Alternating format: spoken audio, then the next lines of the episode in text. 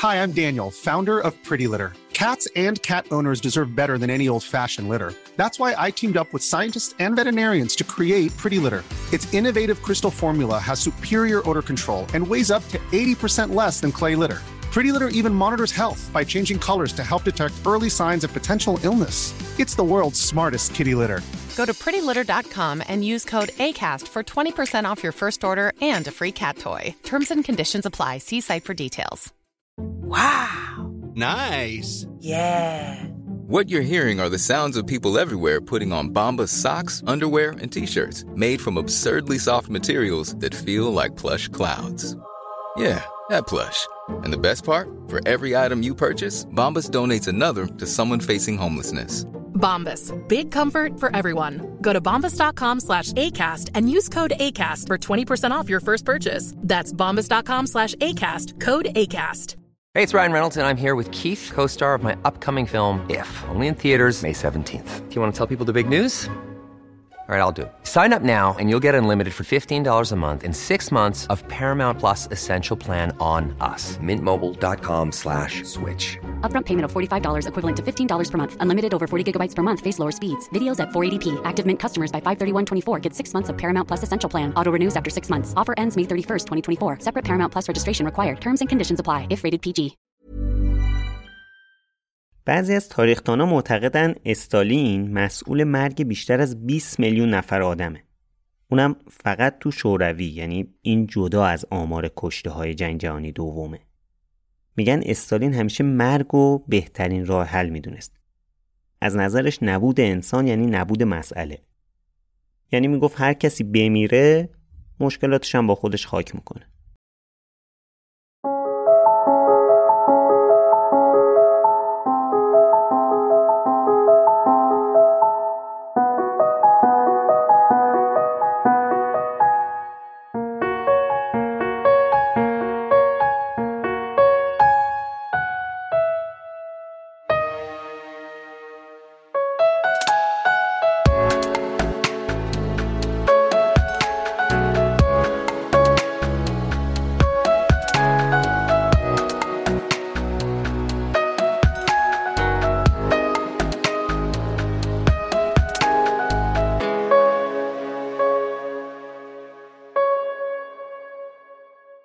سلام.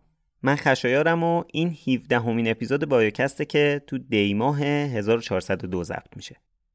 تو بایوکست ما براتون داستان زندگی آدمای مشهور و تاثیرگذار رو تعریف می‌کنیم. تو این سریال بایوکست برای اولین بار رفتیم سراغ یه شخصیت سیاسی جوزف استالین دومین رهبر شوروی سابق کسی که تصمیماتش باعث مرگ چندین میلیون نفر آدم شد. سریال استالین بایوکست هر دو هفته یه بار منتشر میشه. این دومین قسمت از این سریاله. پس اگه قسمت قبل رو نشنیدید پیشنهاد می‌کنم که اول برید اونو بشنوید. بعد یه توضیح کوچیکم بدم که این اپیزود بایوکست کلا فضای سنگینی داره. مناسب همه نیست به خصوص اونایی که روحیه حساسی دارن. قبل اینکه بریم سراغ داستانمون یه خلاصه کوتاه از اپیزود قبلیمون بگم. توی اپیزود قبل از تولد استالین گفتیم و تأثیری که فضای شهر محل تولدش یعنی گوری توی گرجستان روش گذاشت. از وضعیت روسیه تزاری گفتیم و انقلابی که داشت اونجا اتفاق میافتاد و البته در مورد نقش استالین تو این انقلاب. اینکه چجوری به رهبر کارگرای اعتصابی تبدیل شد و چجوری هزینه های شورشاشون رو با دزدی از بانک به دست می آورد. اینکه بارها و بارها دستگیر شد و تبعیدش کردن به دور افتاده ترین جاهای روسیه. بعد اینکه چجوری از این تبعیدگاه ها فرار می‌کرد و خودش رو آزاد می‌کرد و بعدش هم از اولین دیدارش با رهبر انقلاب بلشویکی یعنی ولادیمیر لنین گفتیم. و البته از خانوم بازیاش از ازدواجش بچه دار شدنش و مرگ همسرش کاتو.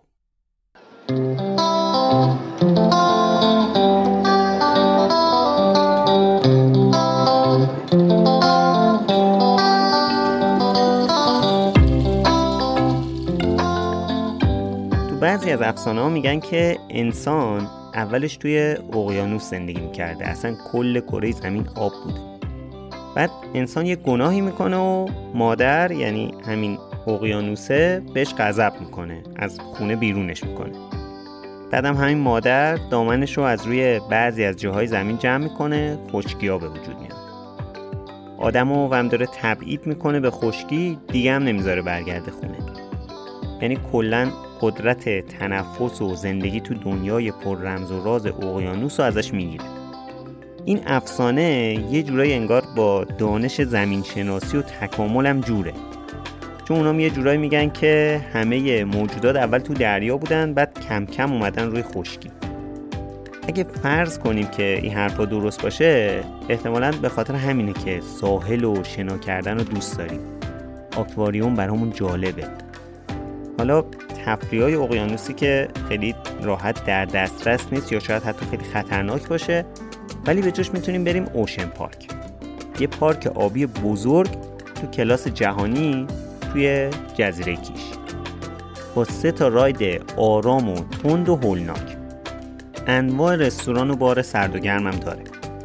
تنها پارک آبی روبازیه که هم سانس آقایون داره هم خانم اینجوری می‌تونید در نهایت امنیت یه تفریح اقیانوسی داشته باشید که هیچ وقت فراموشتون نشه.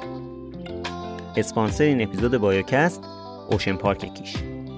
راستی اوشن پارک پیشنهاد ویژه‌ای برای شنونده های بایوکست داره که آخر اپیزود میگم.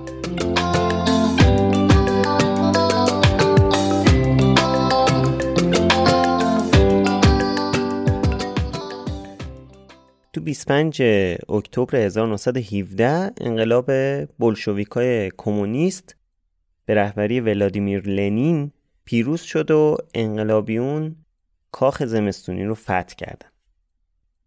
استالین همون روزای آخر سریع خودش رو رسون پتروگراد یا همون سن پترزبورگ امروزی تا بتونه با توجه به کارایی که تو راه انقلاب کرده و شناختی که لنین ازش داره یه منصب مهم رو بگیره. اما برخلاف چیزی که انتظار داشت منصبای مهم همه به رقباش رسید. چون استالین رو بیشتر یه انقلابی می‌دیدن تا یه متفکر که بتونه مملکت رو بچرخونه. یکی از دلیلاش هم این بود که استالین تحصیلات دانشگاهی نداشت. تو اپیزود قبلی گفتیم دیگه فقط یه نیمچه تحصیلات به قول معروف حوزوی داشت. اصلی ترین رقیب استالین تو این برهه لئون تروتسکی بود که تو اپیزود قبلی هم گفتم بهش تروتسکی هم میگن.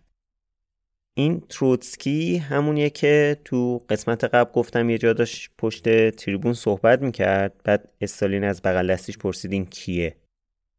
تروتسکی کمیسار خلق برای روابط خارجی شد. بعدش هم چند وقت بعد کمیساری جنگ رو بهش دادن. این در حالی بود که تا الان استالین و تروتسکی هر دوتاشون زیر پرچم لنین برای انقلاب فعالیت کرده بودن. ولی خب حالا تبدیل شده بودن به رقیب سیاسی هم. برنده این جنگ هم خب تروتسکی بود البته فعلا چون دنیای سیاست خیلی پیچیده تر از این حرف هست. حالا به آخر عاقبت این رقابتی که اینا با هم داشتن می‌رسیم. در حال چیزی که الان دست استالینو گرفت سمت کمیساری خلق در امور ملت ها بود. وظیفش هم ارتباط با ملت های غیر روس کمونیست بود. تروتسکی و رفقا کلا استالین رو نادیده گرفتن یه جورایی اونو نخودی می‌دونستن چیزی که حالا بعدا خیلی به ضررشون شد استالین به خاطر این سمت کمیساری خلق در امور ملت هایی که بهش داده بودن پاشد رفت توی کل سرزمین پهناور روسیه تو ایالت های مختلف با مردم و اون در واقع خانهای اصلی هر منطقه صحبت کرد تا خیالش راحت بشه اینا قرار نیست برای این سیستم جدید مشکل ایجاد کنن. در واقع رفت قانعشون کنه که این سیستم جدید به نفعشونه. کلا این کارم خوب بلد بود دیگه. از این کارا زیاد کرده بود تو این ده 15 ساله. از همون موقع که تو تفلیس با دوستاش از رو دیوار مدرسه میپریدن می‌رفتن با کارگرها صحبت می‌کردن. اما تمرکز اصلیش هم روی منطقه قفقاز بود یعنی همون سمت گرجستان. اینا که اصلا اصلیتا اهل همون جا بود. اهمیت این وظیفه استالین بود که اون زمان اوضاع داخلی روسیه ریخته بود به هم. دقیقا مثل اوضاع هر کشوری بعد از یه انقلاب. یه جنگ داخلی شده بود که روسیه چند سالی درگیرش بود. به حال بلشویکا اومده بودن شروع کرده بودن به پیاده کردن قوانین خودشون تو سطح کشور. اما دیکته کردن این قانونا همچین راحت هم نبود کلی مخالف داشت. تا حدی که یه سری از بخشای امپراتوری روسیه اصلا اعلام استقلال کردن. بعد مخالفای گروهی تشکیل دادن اسمشون رو گذاشتن ارتش سفید. ساختار اصلی این ارتش سفید هم تشکیل شده بود از ارتشیایی که هنوز به سیستم قبلی پایبند بودن. بعد یه سری از مردم سلطنت طلب و کسایی که کلا با کلیت این ایدئولوژی جدید مخالف بودن هم اومده بودن باشون متحد شده بودن. مثلا کسایی که نظام سرمایداری رو قبول داشتن و اینا. پس اینا شدن ارتش سفید. لنینینام از اون طرف یه ارتش جدید درست کردن اسمشو گذاشتن ارتش سرخ. در واقع استالین رفته بود تا یه جورایی مانع گسترش این ارتش سفید تو کشور بشه. اما ارتش سفیدی ها یه سری متحد خارجی هم پیدا کردن.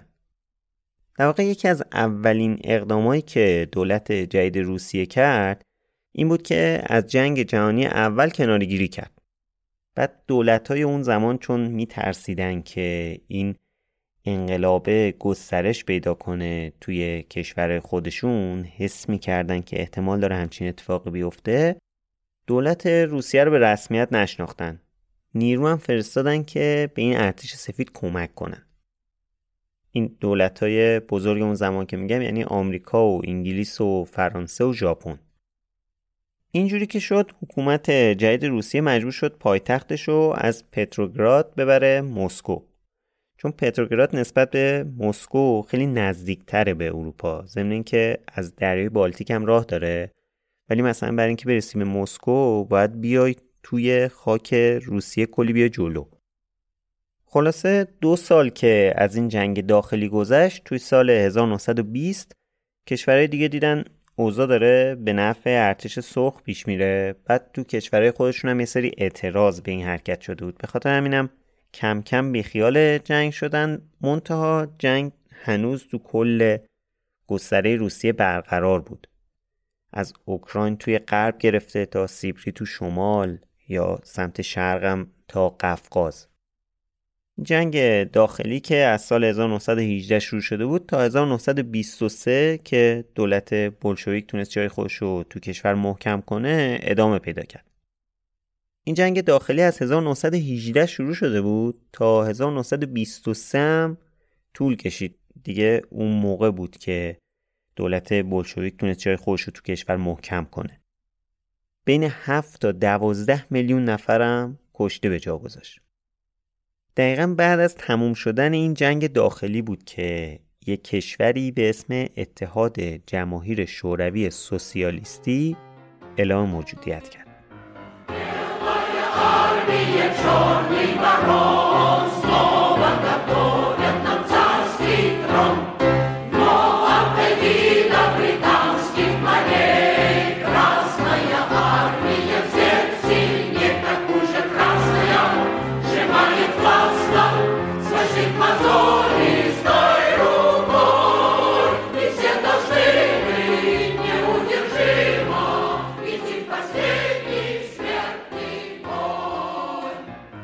خب داشتیم می‌گفتیم که تو دوره جنگ داخلی روسیه استالین رفته بود با سران ایالت های مختلف مذاکره کنه.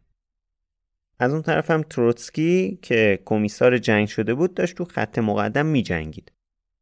در واقع استالین بیشتر پشت صحنه بود تروتسکی تو خط مقدم بود. البته استالین هم نقش مهمی داشت تو این جنگ بخش سیاسی و آماده سازی ارتش سرخ به عهدهش بود. خلاص اینکه این دوتا تنها کسایی بودن که می‌تونستن خیلی راحت و هر موقع خواستن بدون اجازه وارد دفتر لنین بشن. رقابت خیلی شدیدی هم بینشون بود که کی نقش مهمتری داره. ولی استالین که یه روحیه جنگندگی داشت حس خوبی نداشت که خودش پشت گود نشسته تروتسکی داره رهبری می‌کنه جبهه ها رو. هر مشکلی که تو پیشرفت جنگ پیش می اومد استالین پا می‌شد می‌رفت پیش لنین می‌گفت اگه اختیارای بیشتری داشتم اوضاع فرق می‌کرد. دقیقا از همین راه هم تونست کم کم اختیارای نظامی بیشتری بگیره. تو این دوره لنین تصمیم گرفت یک گروه پنج نفره به اسم دفتر سیاسی درست کنه. تروتسکی و استالین هم عضو این دفتره بودن. این پنج نفر در واقع انگار اون حلقه اصلی قدرت بودن تو این کشوری که جدید شکل گرفته بود تو شوروی. تروتسکی خب نقش خیلی مهمی داشت بهش. می‌گفتن تئوریسین انقلاب در واقع یه جورایی نفر دوم بعد از شخص لنین بود. ولی استالین صرفا یه شهرستانی خشن به نظر میومد که حالا جزو افراد نزدیک لنین هم هست. اینو نه که من بگم و خودشون می‌گفتن. از اون طرف هم اصالت و اشرافیت تروسکی برای کسایی مثل استالین که تو 20 سال گذشته کف مبارزات بودن آزاردهنده بود. بولشویکای کشورم بیشتر تحت تاثیر عملگرایی استالین بودن یعنی مردم عادی بیشتر همچین حسی رو داشتن. به خاطر همینم وقتی که شهر تساریتزین که الان بهش میگن ولگوگراد نزدیک بود بیفته دست ارتش سفید لنین استالین رو فرستاد اونجا. کلی هم بهش اختیارات داد با اینکه تروتسکی بود که کمیسار نظامی کشور بود. خلاصه استالین با یه قطار زره پوش و دفتر دستک فرستادن تساریتزین. تا رسید دید اوضاع خیلی خرابه. کلی از خودیا با خیانتاشون اوضاع رو انقدر ریختن به هم که اصلا مردم خیلی ناراضی و خیلی وضع خراب بود خلاصه. لنین هم بهش گفته بود که با خیانتکارا خیلی قاطعانه و با بیرحمی برخورد کن. استالین هم در جواب گفته بود که مطمئن باشید دست ما نخواهد لرزید. یه همچین چیزی. به خاطر همین دستوری هم که گرفته بود اصلا درنگ نکرد. تا رسید اونجا فرستاد همه خیانتکارا رو دستگیر کردند. هر کسی هم که حتی مشکوک به مخالفت با انقلاب بود دستگیر شد. در عرض چند روزم گرفتن همشون اعدام کردن. اینجوری استالین نشون داد که تو کارش خیلی جدی و بیرحمه. اصلا بعد از این اعداما کلا فضای شهر عوض شده بود. دیگه هیچ خیانتی هم در کار نبود. اینجا استالین پیش خودش به این نتیجه رسید که مرگ می‌تونه ساده ترین و کارآمدترین ابزار سیاسی برای حل تمام مشکلات باشه. میگن اصلا تمام عمر شعارش این بود که مرگ حلال مشکلاته. هر کسی بمیره مشکلاتش هم با خودش خاک می‌کنه. واقعا تکان است این حرف. اما خود سفری که استالین به تساریتزین داشت داستان داره. تو این قطاری که اینا داشتن باهاش می‌رفتن سرگئی آلیلیف شده بود منشی استالین. خانوادهش هم باهاش بودن. سرگئی آلیلیف رو توی اپیزود قبلی باش آشنا شدیم. مدیر نیروگاه برق باکو بود. استالین با کاتو همون همسر اولش رفته بودن یه مدت تو ویلا اینا زندگی می‌کردن کنار دریای خزر. از همون موقع استالین خیلی حس نزدیکی به خانواده اینا پیدا کرده بود. با دو تا بچه سرگئی رابطه خوبی داشت با وجود اینکه اختار سنیشون هم خیلی زیاد بود. حتی یه بار بچه کوچیک سرگئی یعنی نادجدا افتاد تو دریا نزدیک بود غرق بشه. بعد استالین پرید نجاتش داد. وسط همین سفر تو قطار استالین عاشق همین دختر کوچیکه یعنی نادجدا شد. نادجدا اون موقع 17 سالش بود استالین 39 سالش بود. یه مدت بعد توی سال 1919 وقتی که داستان تساریزین تموم شد با همدیگه برگشتن مسکو ازدواج کردن. رفتن تو یه آپارتمانی تو کرملین زندگیشون شروع کردن. چند وقت بعدم از تو کرملین رفتن به یه ویلای اختصاصی که حالا براشون ساخته بودن. استالین و نادژدا دو بار بچه دار شدن. 1921 پسرشون واسیلی به دنیا اومد. پنج سال بعدم دخترشون سوتلانا. یه پسرم به اسم آرتیوم به سرپرستی گرفته بودن. خب برگردیم به سیاست. این وسط وقتی که اختیارات نظامی استالین بیشتر شد تروتسکی احساس خطر کرده بود. تلاش کرد با افسرهای نزدیک به خودش یه گروهی رو تو ارتش درست کنه. استالین هم هر چند وقت یه بار به یکی از اینا یه چیزی میبست برمی‌داشت محاکمه و اعدامشون می‌کرد. یه دفعه وسط این پاپوش درست کردن های استالین برای افسرهای نزدیک به تروتسکی استالین به چند تاشون گیر داد. اینا رو برد توی قایقی وسط رود ولگا زندانی کرد. بعد تروتسکی عصبانی شد رفت پیش لنین که به این مسئله اعتراض کنه اما هنوز تروتسکی نرسیده بود پیش لنین. استالین دستور داد که قایقه رو با کل سرنشیناش غرق کنه البته واقعیتش این داستان رو تو مستند How to Become a Tyrant توی نتفلیکس دیدم که می‌گفت. حالا من تو منبع دیگه پیدا نکردم ولی در حال همطور که قبلترم گفتم استالین واقعا اعتقاد داشت مرگ بهترین راه حله. از نظرش نبود انسان یعنی نبود مسئله. اصلا میگن که همچین راه حلی یه راه حل بلشویکی بود. فراتر از استالین بود. ولی خب نمادش استالین دیگه یه جورایی. لنین از این قاطعیتی که استالین تو این برخورداش داشت خوشش اومده بود. حالا خیلی کاری نداشت که این قاطعیت از چه طریقی داره اجرا میشه. مهم اینه که استالین این قاطعیت رو نشون داده بود. بعد از اون طرف هم استالین مزه ژنرال شدن و سپه سالار بودن و چشیده بودش حال می‌کرد برای خودش. اما 26 می 1922 یه اتفاقی افتاد که اصلا فضای سیاست شوروی رو برای همیشه تغییر داد. لنین حالش بد شد در واقع سکته کرد که باعث شد شرایط جسمیش خیلی بد بشه نقشش تو اداره کشور کم بشه.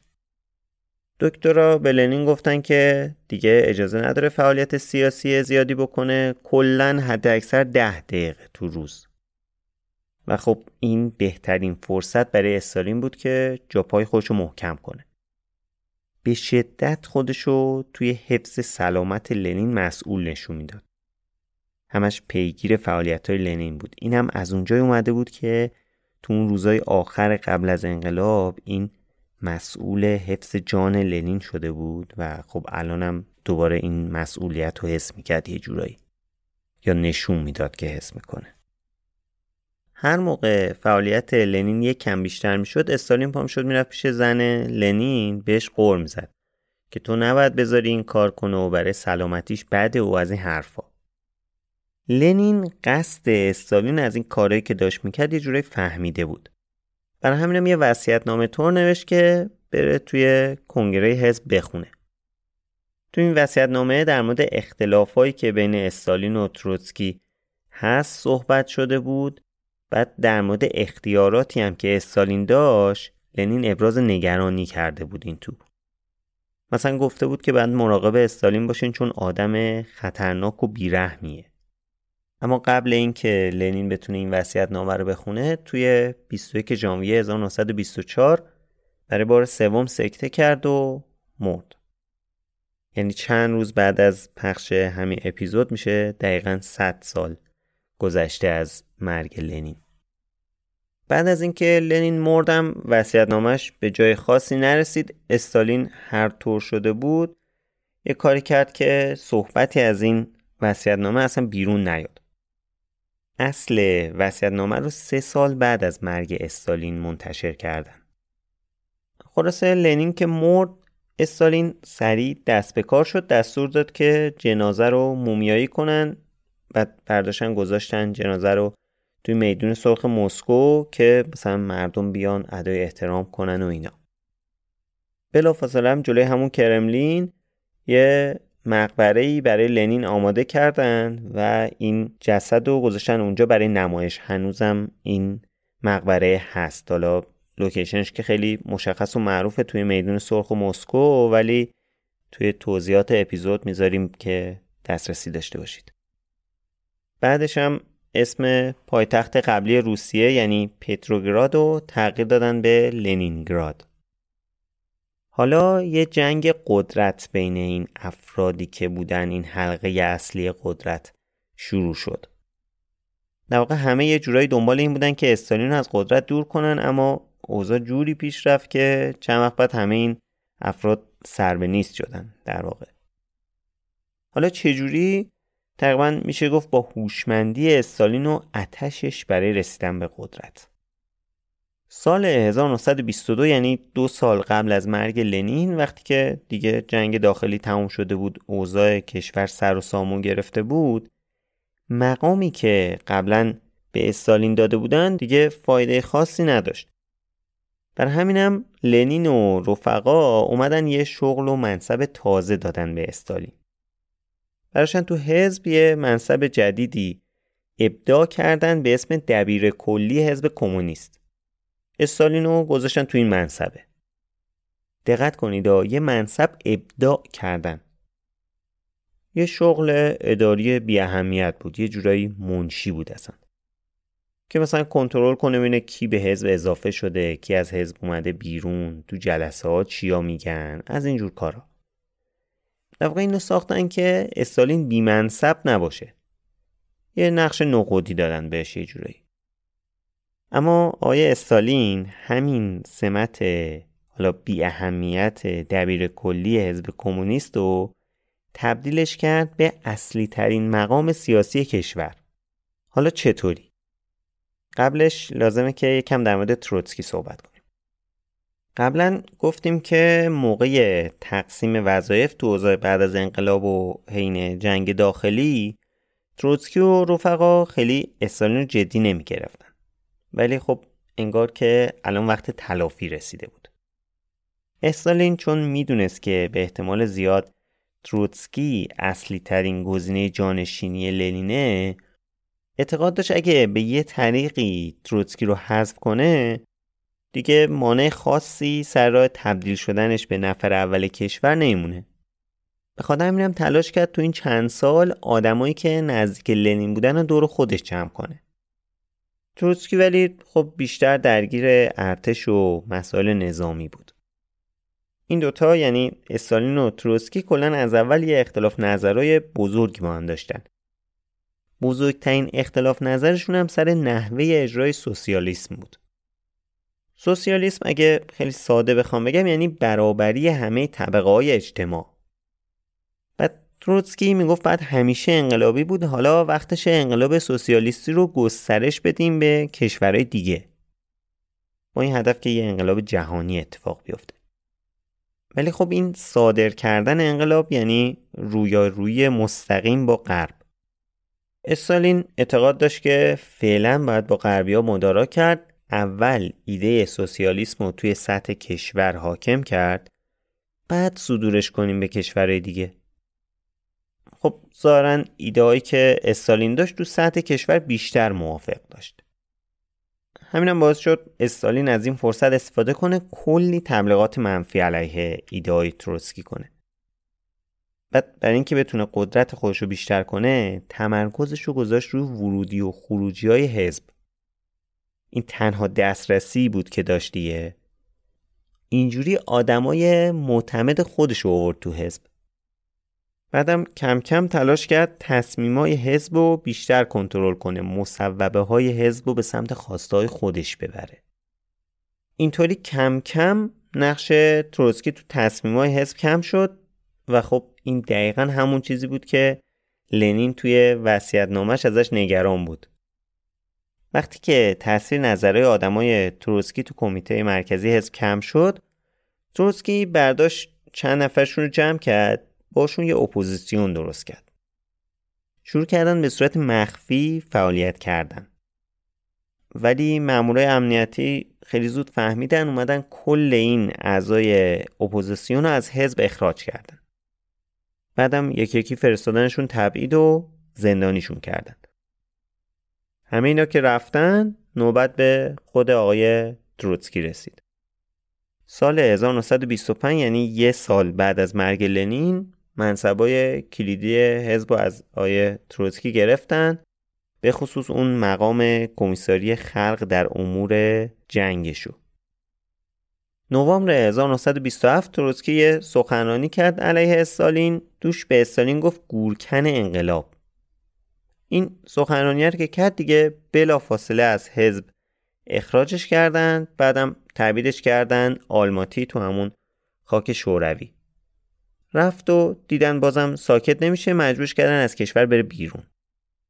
فوریه 1929 تروتسکی و همسرش اول فرستادن ترکیه بعد فرستادن فرانسه بعدم فرستادنشون مکزیک که به اندازه کافی دور باشه.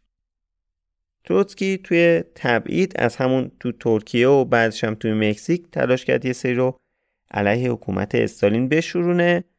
یه گروه اپوزیسیون در تبعید درست کرده بود. داشتن به شدت فعالیت می‌کردن تا مثلا یه انقلاب جدیدی رو توی کشور را بندازن.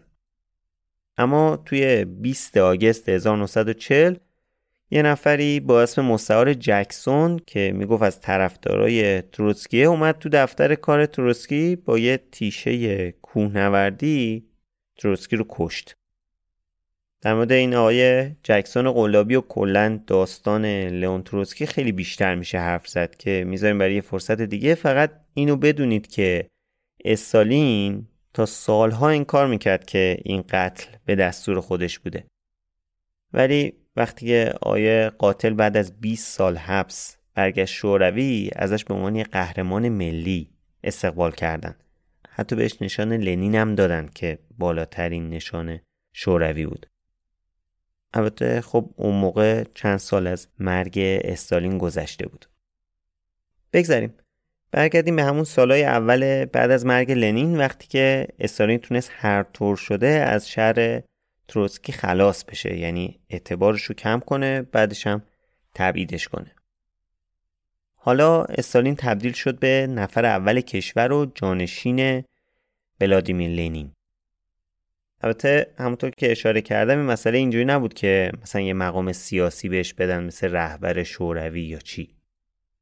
در واقع استالین همون مقام دبیر کلی حزب و که گفتیم همطوری علکی براش ساخته بودن تبدیل کرد به اصلی ترین مقام سیاسی کشور.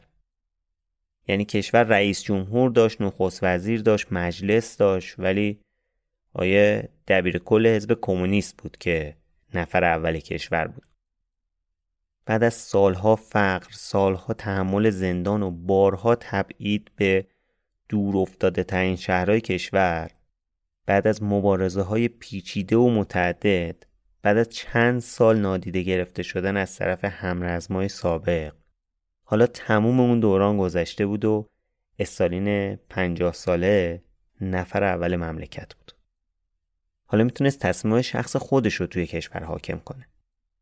حتی اگه اون تصمیم برخلاف نظر و دستور لنین باشه.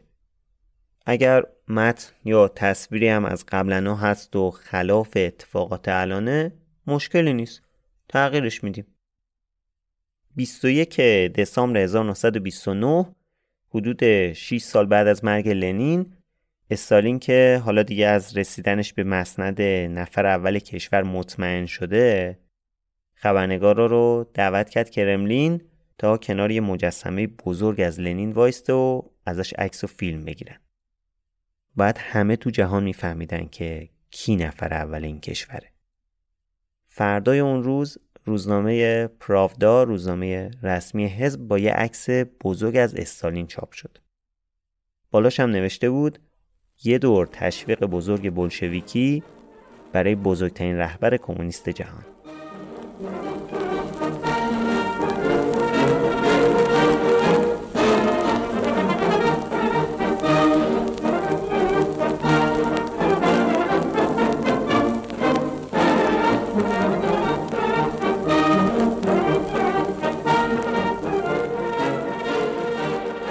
از این به بعد میدون رقابت استالین عوض میشه. تا الان فقط یه جورای جنگ سر رسیدن به قدرت اول مملکت بود ولی از این به بعد قرار اتفاقای عجیب و تکان دهنده ای تو شوروی بیفته. بیشتر از دوازده سال از انقلاب اکتبر 1917 گذشته هفت سال هم هست که اسم کشور شده شوروی ولی هنوز انگار هیچ تغییر نکرده. اوضاع جامعه و اقتصاد هنوز شبیه همون زمان تزار هست. از نظر استالین حالا وقت اجرای قوانین مارکسیسمه. برداشت برنامه پنج ساله رو پیشنهاد کرد که اصلی ترین هدف دراز مدت این برنامه پنج ساله صنعتی کردن کشور از راه کشاورزی اشتراکی بود. حالا این کشاورزی اشتراکی چیه؟ کلا روسیه از قدیم یک کشور کشاورزی بود. اقتصادش روی کشاورزی میچرخید. کشاورزی سنتی. یعنی هر کسی یه زمینی داشت توش کار می‌کرد محصولش رو میفروخت. یه سری هم این وسط تونسته بودن زمین های بزرگتری داشته باشن که حالا چند نفر تو این زمین ها کار می‌کردن. یعنی هر کسی درآمد خودشو داشت. یه سری هم درآمد بیشتری داشتن قاعدتا. یعنی تو زمین های بزرگ که برای یه نفر بود چند نفر کار می‌کردن پول زیادی میومد این وسط یه بخشیش تقسیم می‌شد بین این دهقانایی که تو زمین کار می‌کردن بقیه هم می‌رفت تو جیب اون صاحب زمین ولی خب حالا بعد از این انقلاب سوسیالیستی تو کشوری که اسمش شده بود اتحاد جماهیر شوروی سوسیالیستی همه چیز باید به صورت سوسیالیستی اداره می‌شد. در یک کلمه اگه بخوام بگم یعنی همه باید با هم برابر می بودن. تا الان که درآمد افراد با هم دیگه فرق می‌کرد. حتی واقعا اینجوری بود که یه سریا شاید بیشترم زحمت میکشیدن ولی درآمد کمتری داشتن. مثلا یه دهقانی که تو زمین یه نفر دیگه کار می‌کرد خب درآمدی که داشت درآمد کمتری بود از اون صاحب زمین. خب دهقانه داشت بیشتر از صاحب زمین کار می‌کرد ولی درآمدش کمتر بود. از نظر استالین و رفقا این کشاورزی اشتراکی مشکل رو برطرف می‌کرد. اونا برای این دهقانا و اون صاحبای زمین برنامه داشتن. فقط قبلش من دوباره یه توضیح خیلی کوتاه بدم که ما اینجا هدفمون صحبت در زندگی استالین و اقداماتشه. حالا توضیحی که در مورد سوسیالیسم دادم قطعا خیلی خیلی ساده شده چون اصلا هدف این نیست که اینجا در مورد ایده سوسیالیسم و کمونیسم و یا مارکسیسم و اینا صحبت کنیم. حالا چند تا لینک می‌ذاریم تو توضیحات اپیزود هر مفهومی رو که توی این اپیزودها خیلی سریع ازش رد شدیم می‌تونید توضیحات بیشتری ازش رو توی این لینک ها ببینید یا بشنوید. البته شاید حالا بعدا خودمون مثلا تو یوتیوبمون در موردش برنامه ساختیم. حالا کانال یوتیوبمون هم خیلی زود قبل از همین نوروز 1403 قرار را بیفته. اونجا خیلی می‌خوایم در مورد موضوعات مختلفی صحبت کنیم و یه سری موضوعاتی که تو اپیزودا صحبت نکردیم می‌خوایم بیشتر باز کنیم. فعلا تو مرحله پیش تولید برنامه هاییم. حالا اطلاعات بیشتر رو توی اپیزودهای بعدیمون میگم ولی لینکش توی توضیحات همین اپیزودم هست. حالا برگردیم به همون کشاورزی اشتراکی. این کسایی که زمین های بزرگ داشتن و چند نفر براشون کار می‌کردن از چند سال پیش توی روسیه معروف شده بود بهشون می‌گفتن گولاگ. یا حالا گولاک هم میگن بعضی جا معنی لغوی این کلمه یعنی مشت. منظورش به کسیه که مشت پرپولشو بسته خسیسه. ولی از سالای آخر امپراتوری روسیه و حتی قبل از همین انقلاب معروف شده بود به دهقانایی که زمینای بالاتر از 3000 هکتار داشتن می‌گفتن گولاگ. حالا ایده استالینینا چی بود؟ می‌گفتن این زمینا باید همشون برای دولت باشه بعد دهقانا توش کار کنن هر چقدر که کار می‌کنن حقوق بگیرن. یعنی دولت بهشون حقوق بده. اسمش هم که چند بار گفتم دیگه گذاشته بودن کشاورزی اشتراکی. پس اولین قدم این بود که کل زمین های کشاورزی رو به سود دولت مصادره کردن عمومی اعلامشون کردن.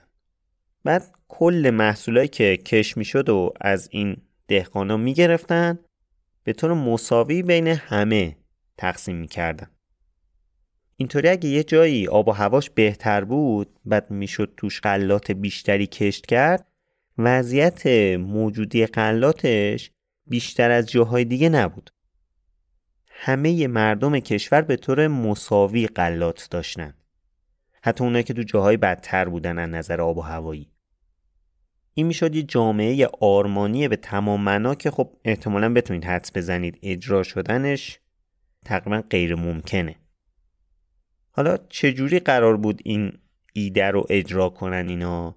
چجوری می‌شد کل محصولای مردم رو ازشون بگیری؟ بعد خودت دوباره بینشون تقسیم کنی؟ از نظر جناب استالین خیلی راحت با زور. استالین و رفقا اصلی ترین مشکل رو گولاگا می‌دونستن. اعتقاد داشتن اول باید یه بلای سر این مدل کشاورزی بیاریم. حس می‌کردن اینا دارن بیشترین ظلم رو به جامعه می‌کنن. پس قبل از هر چیز اول همه زمین های این گولاگا رو مصادره کردن بعد به سه دسته تقسیمشون کردن. اونایی که بعد زندانی یا تبعید بشن به سیبری اونایی که بعد بفرستیمشون اردوگاه های کار اجباری دسته سوم هم اونایی که بعد اعدام بشن. تو دو سال این ایده رو اینا اجرا کردن. 1929 1930 با همین کارشون یه چیز حدود 10 میلیون نفر رو از خونه زندگیشون دور کردن اینا. یه اتفاق دیگه هم که افتاد ظهور پدیده لیسنکویسم بود. لیسنکویسم از اسم آیه تروفیم لیسنکو میاد. یه متخصص ژنتیک بود که اعتقاد داشت بعد اصول مارکسیسم رو تو کشاورزی هم اعمال کنیم. یه کارهای عجیب غریب میکرد اونا رو به عنوان کشاورزی Planning for your next trip? Elevate your travel style with Quince. Quince has all the jet-setting essentials you'll want for your next getaway, like European linen, premium luggage options, buttery soft Italian leather bags, and so much more. And it's all priced at 50 to 80% less than similar brands. Plus, Quince only works with factories that use safe and ethical manufacturing practices. Pack your bags with high-quality essentials you'll be wearing for vacations to come with Quince. Go to quince.com slash trip for free shipping and 365-day returns. Hi, I'm Daniel, founder of Pretty Litter. Cats and cat owners deserve better than any old-fashioned litter. That's why I teamed up with scientists and veterinarians to create Pretty Litter. Its innovative crystal formula has superior odor control and weighs up to 80% less than clay litter. Pretty Litter even monitors health by changing colors to help detect early signs of potential illness. It's the world's smartest kitty litter. Go to prettylitter.com and use code ACAST for 20% off your first order and a free cat toy. Terms and conditions apply. See site for details. ورزی مارکسیستی اول به حکومت بعدم به مردم غالب میکرد مثلا قلات رو ور داشت سردشون می‌کرد. بعد اعتقاد داشت از این به بعد اونا به سرما مقاوم شدن. یه کار بی ربط و اصلا غیر علمی. کلا اصول ابتدایی ژنتیک رو قبول نداشتین آقای لیسنکو. باشون مخالفت می‌کرد. استالین هم ازش خوشش اومده بود. کردش مدیر آکادمی علوم کشاورزی لنین.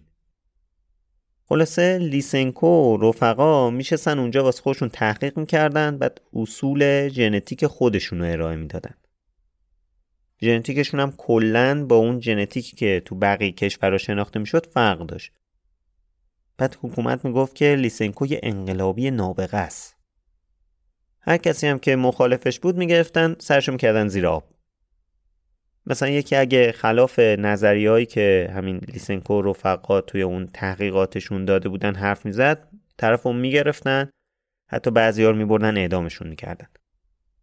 اینجوری مثلا کلی از استادای دانشگاه رو اخراج کردن. آزمایشگاهاشون هم گرفتن بستن. بعد خب یه سری از این تحقیقاتی که اینا انجام می‌دادن با آزمایش های علمی که تو کل جهان شده بود فرق می‌کرد دیگه. اینا اون نتایج آزمایش هایی که تو کل جهان انجام شد و تغییر می‌دادن که خلاف نظریه های آیه لیسنکو نباشه. خب نتیجه مخالفت کردن با علم بیکار کردن این همه دهقان و از بین بردن سیستمی که شاید برای صدها سال داشت کار می‌کرد باعث شد خیلی زود شوروی وارد یه دوره قحطی سراسری بشه. وقتی که بهترین نیروهای کارتو یعنی بهترین دهقاناتو حذف می‌کنی می‌بری اردوگاه کار اجباری یا یه سریشون رو میفرستی یه جاهایی که اصلا منابع کمه. خب چجوری می‌خوای تولید کنی بدی مردم بخورن؟ قحطی میشه دیگه. شروع کنن روزای اول گرسنگی هرچی گاو و گوسفند و خوکر رو می‌کشن می‌خورن دیگه هیچی نمیمونه اصلا. البته این چیزایی که دارید میشنوید و خب اون موقع هیچکی نمی‌دونست تو خود شوروی که اصلا بیرونم تقریبا بیخبر بودن. بیشتر این چیزایی که ما داریم تعریف می‌کنیم مثلا خبراش بعد از فروپاشی شوروی اومده بیرون. یعنی یه چیزی هولوش 60 سال بعد از این اتفاقات. اون موقع تو رسانه های خودشون همیشه از اقدامات اصلاحی استالین تعریف می‌شد و همیشه می‌گفتن کشور در حال پیشرفته و از این صحبت ها. اما داستان توی اوکراین از همه عجیب غریب تر بود. این اصلا خودش یه داستان جداست. کلی حرف در موردش هست. عباس سیدن تو پادکست پرسه مفصل در مورد این اتفاقی که تو اوکراین افتاده صحبت کرده. یک کتاب معروفم در مورد همین قحطی اوکراین هست به اسم قحطی بزرگ که لینکش رو می‌ذاریم تو توضیحات. اگه دوست داشتید می‌تونید بخرید از بایوکس حمایت کنید. حالا ولی اگه من خیلی بخوام خلاصه بگم که چه اتفاقی توی اوکراین افتاده بود اینطوری بود که انگار کشاورزا توی اوکراین خیلی با دولت شوروی همکاری نمی‌کردن. بعد از اون طرف هم حکومت احتمال می‌داد که یه سری اتفاقای سیاسی می‌تونه بیفته توی اوکراین. به خاطر همین آیه استالین تصمیم گرفت یه قحطی مصنوعی توی اوکراین درست کنه. گفتیم دیگه تو دوران شوروی اینجوری بود که دهقانا محصولایی که برداشت می‌کردن و می‌دادن به دولت بعد دولت یه سهمی از طرف خودش بهشون می‌داد حالا تو سالای 1932 33 دولت اومد محصولای این اوکراینیا رو می‌گرفت بعد تقریبا میشه گفت هیچی سهمیه بهشون نمی‌داد. یعنی اینا کار می‌کردن هر چی برداشت می‌کردن این مامورا میمدن با ارعاب و سرکوب تمام محصولا رو می‌گرفتن میبردن بعد هیچی بهشون نمی‌دادن.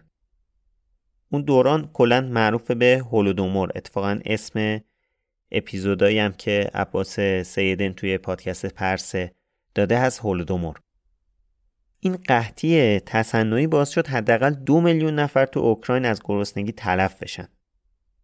حالا تو منابع مختلف آمارای متعددی هست. حداقل میگن دو میلیون حتی تا پنج میلیون هم میگن که آدم مرده توی اوکراین. اما شاید براتون جالب باشه که خب مردم که داشتن تو این وضعیت قحطی زندگی می‌کردن چجوری این اخبار پخش نمی‌شد؟ مگه میشه شما تو بطن قحطی زندگی کنی بعد حس کنی فراوونیه؟ این دقیقا همون کاری بود که حکومت استالین استادش بود. به قول همون مستند How to Become a Tyrant که قبلا هم بهش اشاره کردم حکومت استالین حقیقت رو کنترل می‌کرد. از انواع پروپاگاندا و میس اینفورمیشن و فیک نیوز برای کنترل جامعه استفاده می‌کردن. در واقع این که یه چیزی واقعا اتفاق افتاده نشوندنده حقیقت بودن اون نمی‌شد. یه اتفاقی اگر در راستای اهداف انقلاب بلشویکی حقیقته. اگه نیست دروغه. کاملا هم استادانه ذهن مردم رو با این کارشون کنترل می‌کردن. حالا مثلا چه جوری؟ اولین کاری که اینا کردن این بود که تاریخ رو تغییر دادن.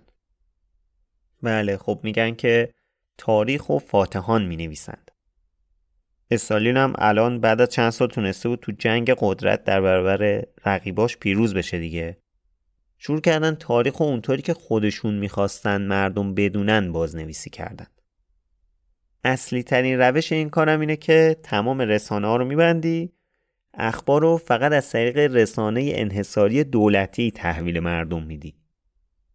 یه روزنامه داشتن اینا اسم روزنامه بود پراودا همون روزنامه ای که عکس بزرگ استالین رو به عنوان رهبر کشور چاپ کرده بود. اخبار رو از طریق این روزنامه فقط می‌دادن به مردم. هرچی دلشون می‌خواست فقط از طریق این روزنامه تحویل مردم می‌شد. خلاصه این وضعیت مملکت تحت حکومت جناب استالین بود اما یه لحظه برگردیم به زندگی شخصیش. وسط همین اوضاع یه اتفاق خیلی مهم افتاد که همه چیزو برای استالین به هم ریخت. صبح نهم نوامبر 1932 همسر استالین یعنی نادژدا آلیلووا خودشو به ضرب گلوله کشت. داستان از این قرار بود که چند وقتی بود این دوتا با هم مسئله داشتن. بعد نادجدا حال جسمی خوبی نداشت. استالین هم خیلی بهش توجه نمی‌کرد. دقیقا مثل همون کاری که با زن قبلیش یعنی کاتو انجام داد. دلیل حال بد نادجدان بیشتر به خاطر همین رفتارای خود استالین بود. مشکلای کشور مثل همون قحطی اوکراین و این چیزا باعث شده بود تو این دوران استالین اعصاب درستی نداشته باشه. همینم روی اعصاب نادجدا تاثیر گذاشته بود. به هم دیگه بیاعتماد بودن شک داشتن. استالین حساس شده بود که نادجدا داره با کیا رفت آمد می‌کنه. مثلا می‌دید نادجدا داره با یکی از همکاراش تو باغ راه میرن با هم حرف می‌زنن. استالین قاطی می‌کرد. نادجدام دقیقا همین حسو داشت. و از اون طرف چون تقریبا می‌دونست که تو کشور داره چه اتفاقی میفته حالش بدتر می‌شد. با وجود اینکه تا همین چند وقت پیش خودش هم یه موقعی همکاری می‌کرد و با این کاری که استالین می‌کرد.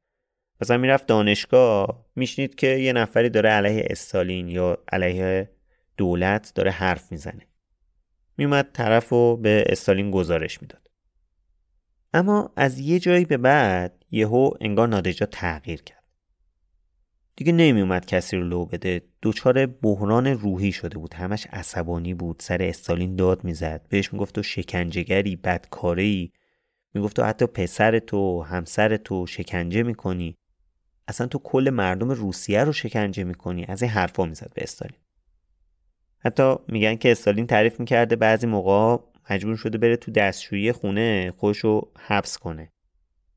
بعد نادجدا میمده از پشت در کلی میکوبیده به در. بهش می‌گفته تو غیر قابل تحملی نمی‌تونم باید زندگی کنم و از اینجور چیزا. جالبا فکر کنید استالین که خودش یه آدم عصبی و خشمگین بوده از پس نادجدا بر نمیمده اینطوری بوده جلوش. خلاصه کم کم نادجدا به حدی رسیده بود که از همه چیز بیزار شده بود یه جوری اصلا افسردگی گرفته بود. چند وقتم بود که حرف از این می‌زد می‌خواد یه بلایی سر خودش بیاره و از این حرفا می‌زد. دکترها برای اینکه حالش بهتر بشه براش کافئین تجویز کرده بودن. چیزی که خب حالش رو بدتر می‌کرد. استالینم بعدا همیشه به خاطر همین به دکترها شک داشت از دکترها شاکی بود. دو روز قبل از حادثه روز هفتم نوامبر 15 سالگرد انقلاب اکتبر بود. این فرق ماهاش هم به خاطر تفاوت تقویمه. حالا یه جای دیگه ای بعدا اگه فرصت شد در موردش صحبت می‌کنیم. تو این مراسم رژه‌ای که تو میدون سوق داشتن تو همین روز هفتم نوامبر 1932 نادجدان بود. اتفاقا رژه هم رفت اونجا. خیلی هم دیده بودنش اصلا می‌گفتن که خیلی اوکی هم بوده. فقط حالا آخرای رژه سردردی گرفته. بعد از مراسم بچه های نادجدا میان ازش می‌خوان که مثلا اجازه بده برن ویلای بیرون شهرشون استراحت کنن. نادجدام قبول می‌کنه بچه ها رو میفرسته برن. فردا شبش یعنی شب قبل حادثه توی مهمونی که تو کرملین برگزار شده بود نادجدا و استالین جلوی همه دعواشون میشه. استالین هم مست بوده کلی پرخاش می‌کنه و چیز میز پرت می‌کنه سمت نادجدا. نادجدام ناراحت میشه می‌ذاره از کاخ میره بیرون. یکم با دوستش که همسر مولوتوفه یعنی همسر نخست وزیر شوروی بیرون کاخ با هم دیگه صحبت می‌کنن و نادجدا بعدش برمیگرده تو کاخ. اتفاقایی که بعدش میفته دیگه دقیق مشخص نیست. تنها چیزی که مشخصه اینه که نزدیکای صبح نادجدا یه تفنگی رو از برادرش از قبل گرفته بوده. این برادرش این تفنگه رو از آلمان براش هدیه آورده بوده. این تفنگ رو از قبل قایم کرده بوده زیر بالشش. نزدیکای صبح تفنگ رو از زیر بالش در میاره به قلب خودش شلیک می‌کنه خودکشی می‌کنه. اما صدای شلیک رو هیچ کس نمیشنوه چون که دیواره کرملین انقدر زخیمه که اصلا صدای رد و بدل نمیشه. استالین که با این صحنه روبرو میشه اصلا به بقیه میگه که خودش هم می‌خواد خودش رو بکشه. حرف عجیبی بود دیگه. تا حالا کسی همچین حرفی رو از استالین نشینده بود. خلاصه چند روز مون تو اتاق سوگواری کرد و حالش هم خیلی بد بود. البته خب بازار شایعات هم داغ دیگه. از این حرفا که مثلا میگن خود استالین نادجدا رو کشته و از اینجور صحبت ها یه سری مدارک هم ازش میارن که خب البته هیچ کدوم از این مدارک ثابت نشده که واقعیه. حالا یه درصد فکر کنید که استالین و رفقا واقعیت این خبر رو اصلا به مردم بگن. از نظرشون خودکشی خیانته به آرمانهای بلشویک. فرداش اعلام کردن که نادجدا به خاطر مشکل آپاندیس مرده. خبر خودکشی نادجدا تا سال 1988 برای مردم اصلا مخفی موند. البته بچه هاشون خیلی زودتر از این مسئله با خبر شدن. حالا اون موقع که بهشون نگفته بودن بچه هم که اصلا توی کرملین نبودن ویلای شخصیشون بودن. ده سال بعد وقتی سوتلانا داشت یه مقاله انگلیسی میخون دید توش نوشته مادرش خودکشی کرده. همینم باعث شد کلا با باباش چپ بیفته.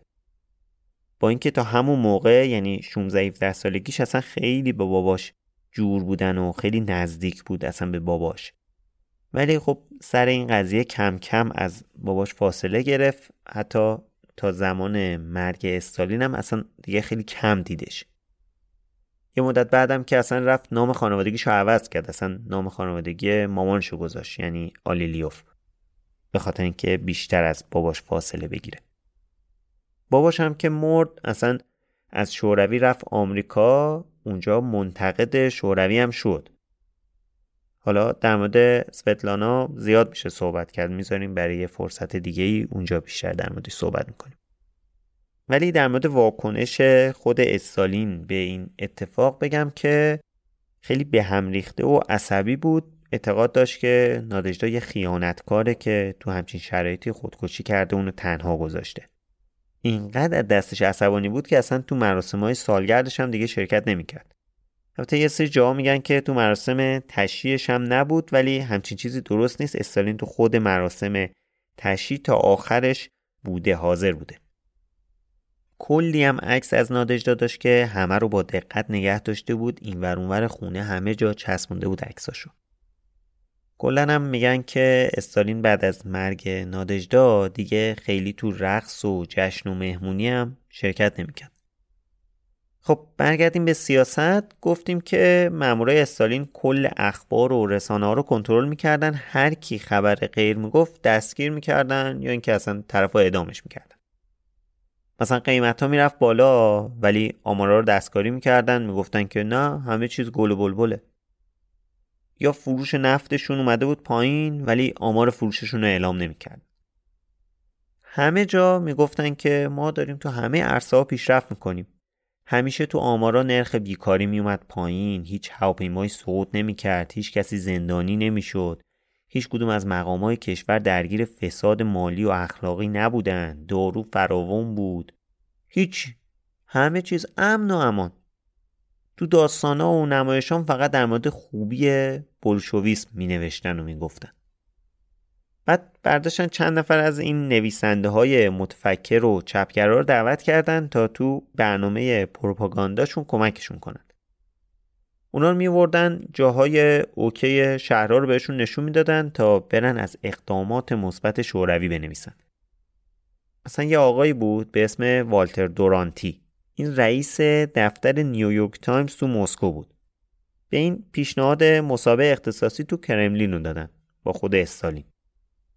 طرف آوردنش تو کرملین استالین هم اونجا در مورد برنامه های رفاه شوروی گفت و در مورد رویاهای کمونیست گفت و از اینجور حرفا.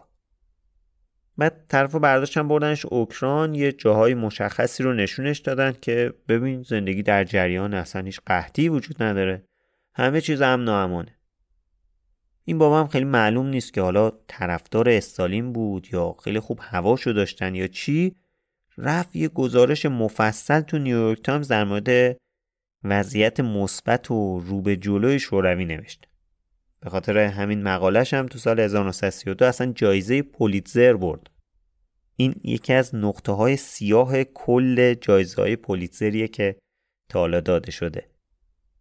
یکی دیگه از کارهایی که کردن که کاملا هم بر اساس ایدئولوژی خودشون یعنی مارکسیسم لنینیسم بود حذف دین از همه ارکان مملکت بود.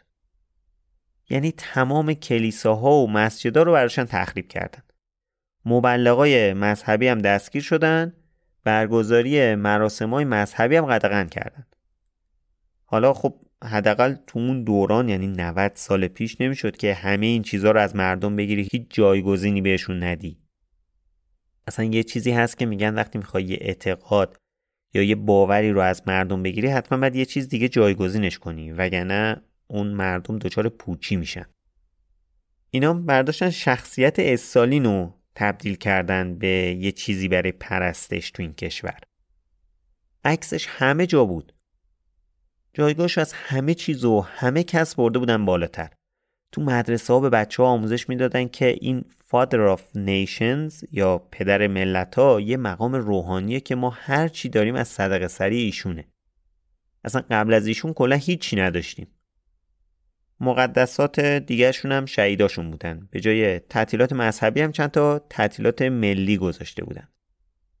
یه سری قهرمان قلابی هم تولید کردن که معروف ترینش پاولیک موروزوفه. یه نوجوان 13 ساله که توی روستای کوچیک وسط کوهای اورال زندگی می‌کرد. تعریف می‌کردن که این پاولیک می‌دیده پدرش داره قلاتشونو به جای اینکه تحویل دولت بده قایم می‌کنه بعد مثلا برای سود شخصی میفروشه این قلاتو پاولیک هم با یه انتخاب ملیگرایانه و میهن پرستانه رفته پدرش رو به پلیس مخفی لو داده. پلیس هم اومده پدر پاولیک رو دستگیر کرده برده. ادامه داستانم اینطوریه که فامیلاشون متوجه این کار پاولیک میشن. یه جایی تنها گیرش میارن میکشنش. این شخصیت رو تبدیل کرده بودن به شهید راه میهن و الگوی کل نوجوانای کشور.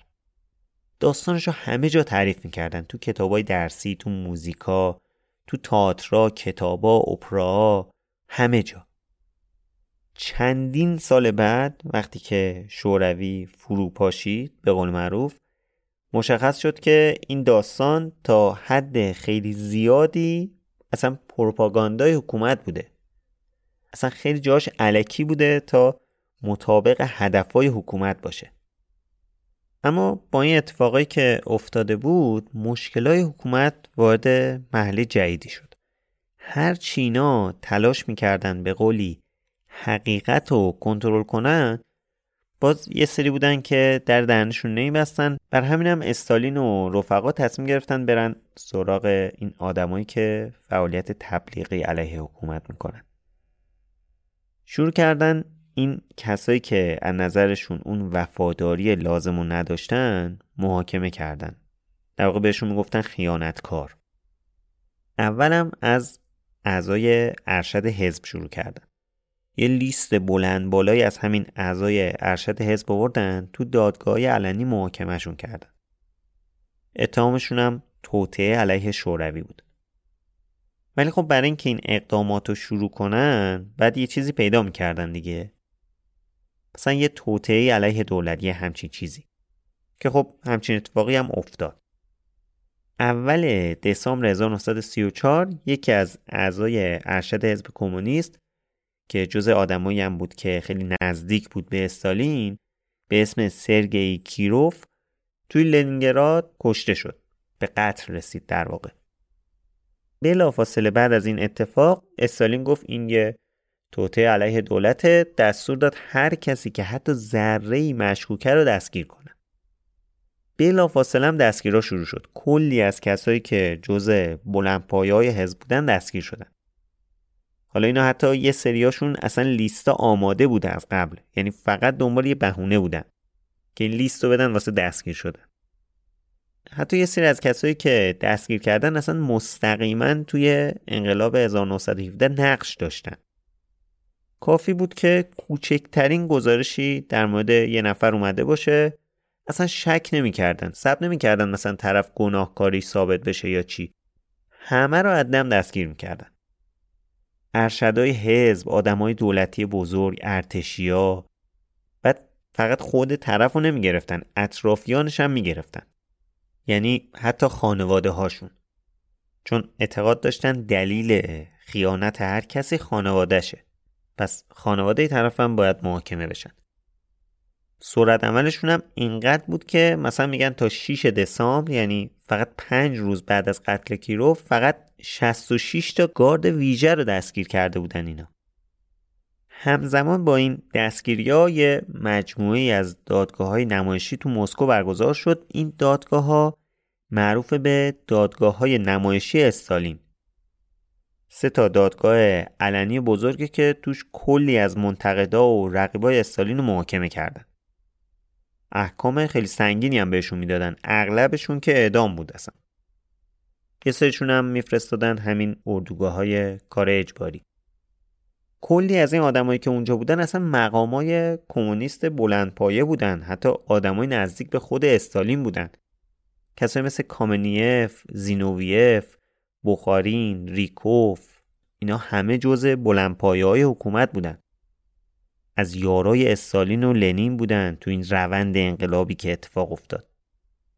حالا در مورد اینکه هر کدومشون چه مسیری داشتن و چه اتهامایی بهشون وارد شد و استالینینا چه توطئه‌ای علیه مثلا اون شخص خاص چیدن کلی میشه حرف زد.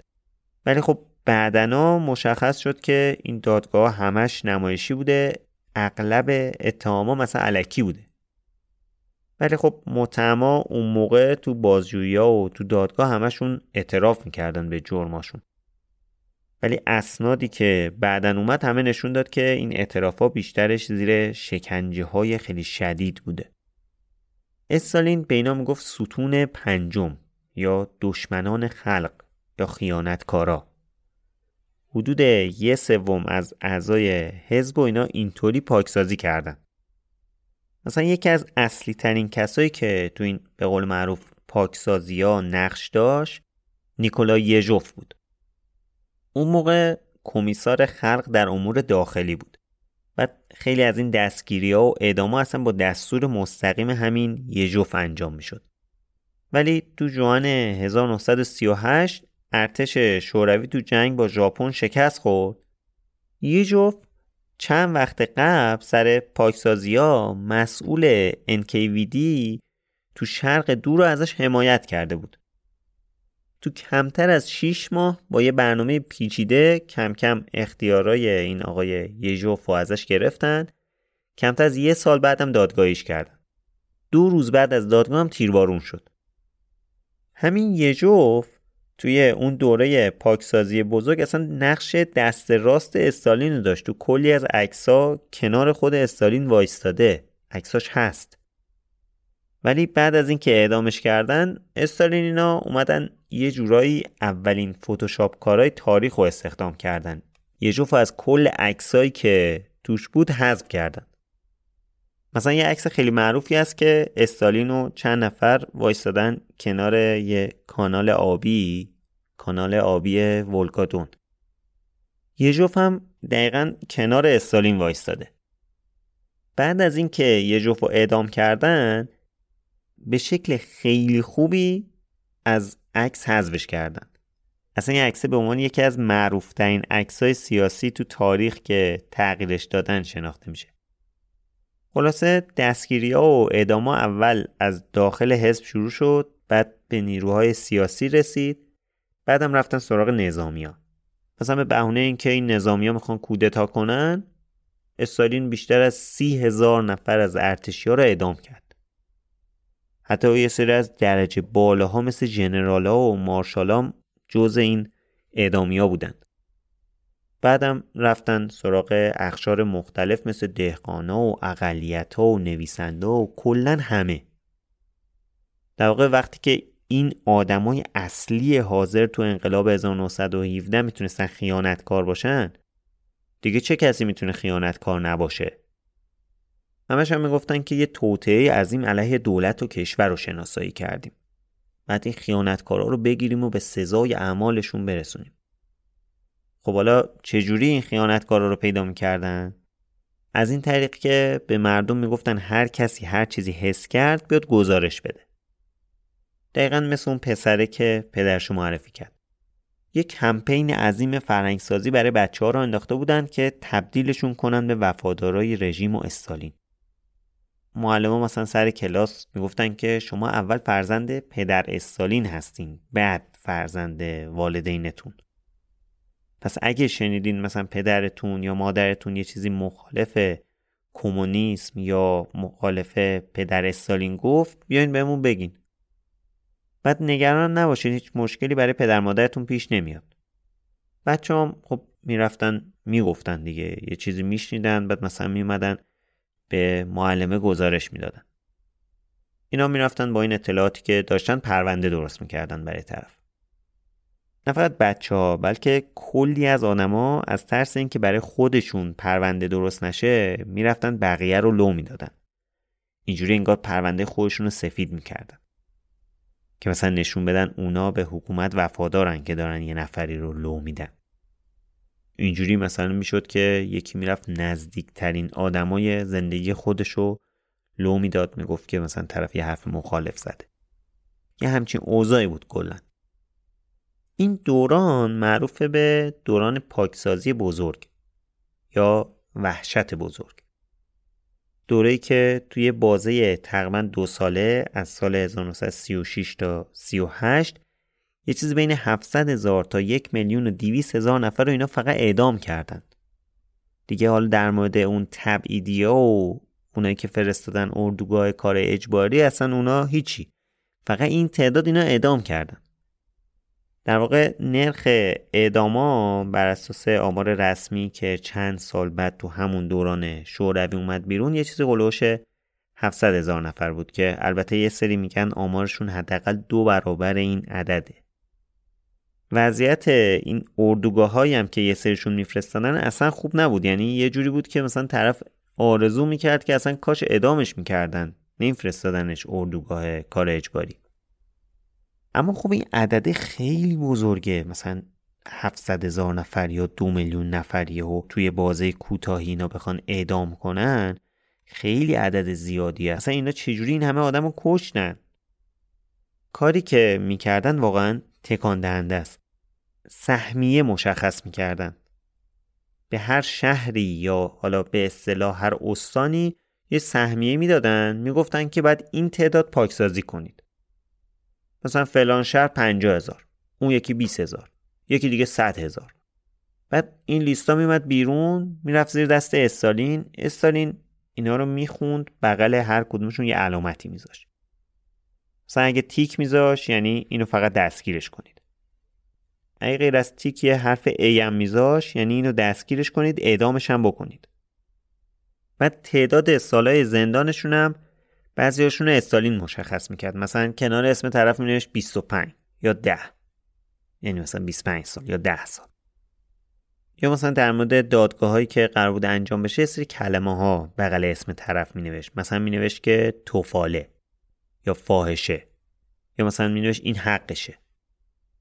در عرض حدود 18 ماه تقریبا کار هر روز استالین همین بررسی این لیستا بود. فقط اینو نمی‌دونم که چجوری تشخیص می‌داد که مثلا فلانی بعد اعدام بشه نه اون یکی رو دستگیر کنید. چون این همه آدمو که نمیشناخته به هر حال بعد یه تاریخچه از طرف میداشته که مثلا بخواد حکم بده. شاید واقعا تاریخچه نداشته همینجوری عشقی حکم می‌داده. به حال وقتی که این همه سهمیه میدی برای قتل آدما دیگه انتظار دیگه هم نمیشه داشت. اونم آدمایی که فقط حس می‌کنی که خیانتکارن.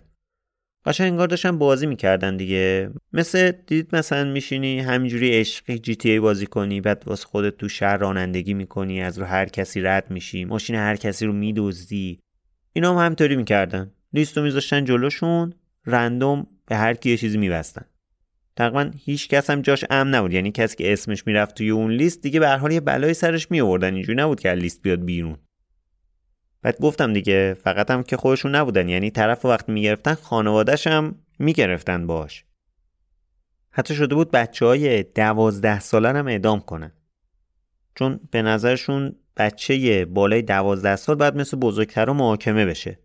محاکمه می‌کردن اعدام می‌کردن بچه طرف مثلا اون اوایل با رئیس پلیسش یعنی همون یژوف همونی که گفتم گرفتن اعدامش کردن میشستن یهو حال می‌کردن مثلا به یه بخشی گیر بدن. بعد دستور می‌داد که ایما برید مثلا سراغ صنعت نفت. چند روز بعد می‌دیدی که چند تا لیست بلند بالا از صنعت نفت اومد زیر دست آقا. بعد جالب بود خیلی از این استانا رئیس پلیس مخفیاشون یهو مثلا پیام می‌دادن که آقا اجازه میشه سهمیه ما رو بیشتر کنید؟ این عدد کمه. مثلا به طرف گفتن سهمیت 50 هزار نفره بعد یه لیست می آورد 60 70 هزار نفر. همش هم واسه چابلوسی ها که مثلا بگن ما خائنای بیشتری رو پیدا کردیم. حتی شده بود بین پلیس مخفی اسم همکارای خودشون رو می‌دادن. برای اینکه ثابت کنن مثلا مهره مهمتری رو گرفتیم. بعد خب خودشونم تقریبا می‌دونستن که همین روزا نوبت خودشونم می‌رسه. چون وقتی داری کلی آدم بیگناه و اینطوری میفرستی اردوگاه زندان یا حتی اعدام خب یه روز احتمالش هست یکی هم اسم تو رو تو لیست علکیش رد کنه دیگه. البته کسی هم مشکلی با این مسئله نداشت که حالا مثلا یه سری بیگناه قرار کشته بشن. چون میگن اعتقاد استالین بود که اگه 100 نفر رو کشته باشید از بین این 100 نفر 5 تاشون جز دشمنای ملت باشن هیچ مشکلی نداره. چون شما اینجا 5 تا خیانتکار رو پاکسازی کردید توی کتش مارک. کلا الگوی ذهنش این بود. در جواب اونایی هم که می‌گفتن این اتهام علیه شهروندا حقیقت نداره یه جواب ساده وجود داشت. حقیقت رو حزب مشخص می‌کنه. یا بهتر بگم این حزبه که حقیقت رو مشخص می‌کنه. در مورد اینکه اصلا استالین چرا به فکر این پاکسازی بزرگ افتاد نظرها خب متفاوته. یه سری میگن برای این بود که می‌خواسته قدرتش رو به نمایش بذاره. چون بعد از لنین قدرتش زیر سوال بوده. می‌خواسته جاپاش رو محکم کنه. حس می‌کرده که جاپاش محکم نیست. یه سری میگن که می‌خواسته حزب رو یک دست کنه. یه سری هم میگن نگران قدرت گرفتن آلمان نازی و ارتش ژاپن تو شرق و غرب بوده. می‌خواسته اگه یه وقتی دوباره جنگی رخ داد ارتشش کاملا بهش وفادار باشن. نگرانش همچین بیمورد هم نبود چون طوفان بزرگی تو راه بود. طوفانی که جهان برای همیشه تغییر داد. جنگ جهانی دوم. یه دوره جدید و مهم تو زندگی استالین که تو اپیزود بعدی در موردش صحبت می‌کنیم.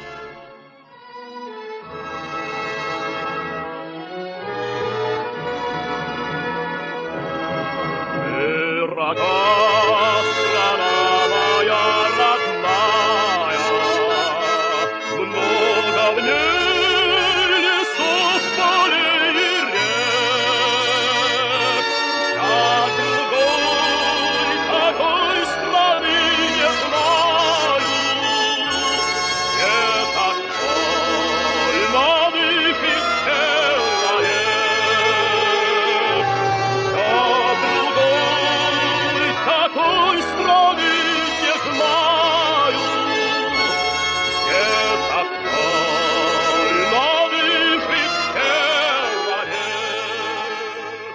خب چیزی که شنیدین اپیزود 17 هم و دومین بخش از سریال استالین بایوکست بود.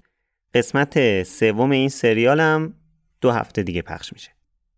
همطور که تو اپیزود قبلم گفتم سریال استالین بایوکست رو تقدیم می‌کنم به سارینا اسماعیل زاده سارینا هم مثل ما تولید کننده محتوا بود اما متاسفانه پارسال توی 16 سالگی از دستش دادیم. پیشنهاد می‌کنم که هر موقع خواستید ایستک بخورید به یاد سارینا طعم قهوه‌ش رو انتخاب کنید. بعد از آخر امتحان بچه ها معمولا میرن پارتی می‌گیرن و با هم شب پارتی می‌کنن. من تنها حرکتی که می‌تونم بزنم اینه که ایستک قهوه بگیرم تو گرما بخورم چون حال میده. همین. همین.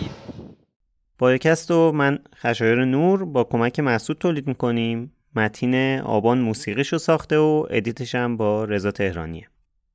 منبع های اصلیمون برای این سریال سه تا کتابه که دو تاش اثر سایمن سیبک مانتیفیوریه که آقای بیژن اشتری ترجمه کردن و کتاب بعدی هم کتاب استالینه از ادوارد رادزینسکی که آقای آپتین گلکار از زبون روسی به صورت مستقیم ترجمه کردن.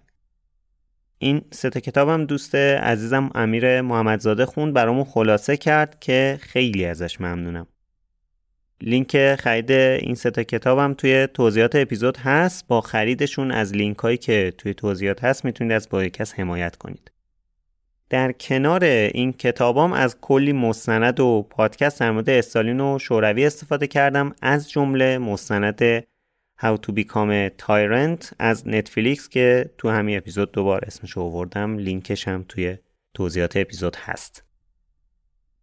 اول اپیزود گفتم که اوشن پارک اسپانسرمون برای شما که تا آخر اپیزود گوش دادین و موندین یه پیشنهاد داره. اگه تو سایت oceanwaterpark.com برید با کد تخفیف بایوکست B-I-O-C-A-S-T می‌تونید 20 درصد تخفیف روی خرید بلیت روزانه اوشن پارک بگیرید. آدرس سایت و کد تخفیفم توی توضیحات هست. همیشه گفتم الانم میگم که بزرگترین کمکی که می‌تونید به بایوکست بکنید اینه که ما رو به بقیه معرفی کنید. اگرم دوست دارید می‌تونید از لینکی که توی توضیحات هست به اون کمک مالی کنید. این کار به تداوم بایوکست کمک می‌کنه باعث میشه که بتونیم راحت تر اپیزود تولید کنیم.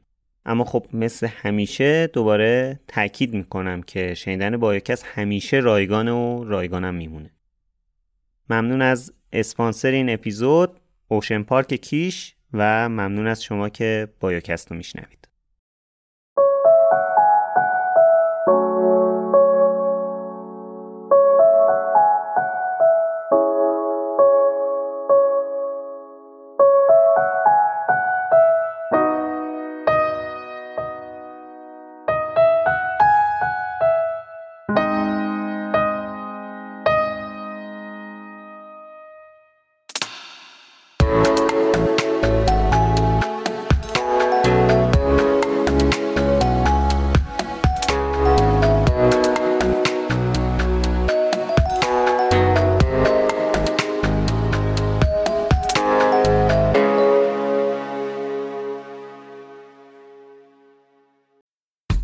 Break is brought to you by Adobe Photoshop. Here's a fun fact every day, millions of people around the world use Photoshop to create all kinds of cool stuff. Designs for t shirts and posters, graphics to promote brands and businesses, images for social and websites. Anyone can do it. And to the guy who put a bulldog's head on a parakeet's body, you, sir, are a genius. Get started for free today. Click or tap the banner to head over to Photoshop.com. Hey, it's Danny Pellegrino from Everything Iconic. Ready to upgrade your style game without blowing your budget? Check out Quince. They've got all the good stuff shirts and polos, activewear, and fine leather goods, all at 50 to 80% less than other high end brands. And the best part? They're all about safe, ethical, and responsible manufacturing. Get that luxury vibe without the luxury price tag. Hit up quince.com slash upgrade for free shipping and 365 day returns on your next order. That's quince.com slash upgrade. Hi, I'm Daniel, founder of Pretty Litter. Cats and cat owners deserve better than any old fashioned litter. That's why I teamed up with scientists and veterinarians to create Pretty Litter. Its innovative crystal formula has superior odor control and weighs up to 80% less than clay litter. Pretty Litter even monitors health by changing colors to help detect early signs of potential illness. It's the world's smartest kitty litter. Go to prettylitter.com and use code ACAST for 20% off your first order and a free cat toy. Terms and conditions apply. See site for details. Imagine the softest sheets you've ever felt. Now imagine them getting even softer over time. That's what you'll feel with Bowl and Branch's organic cotton sheets. In a recent customer survey, 96% replied that Bowl and Branch sheets get softer with every wash. Start getting your best night's sleep in these sheets that get softer and softer for years to come. Try their sheets with a 30-night guarantee. Plus, get 15% off your first order at bowlandbranch.com. Code BUTTERY. Exclusions apply. See site for details.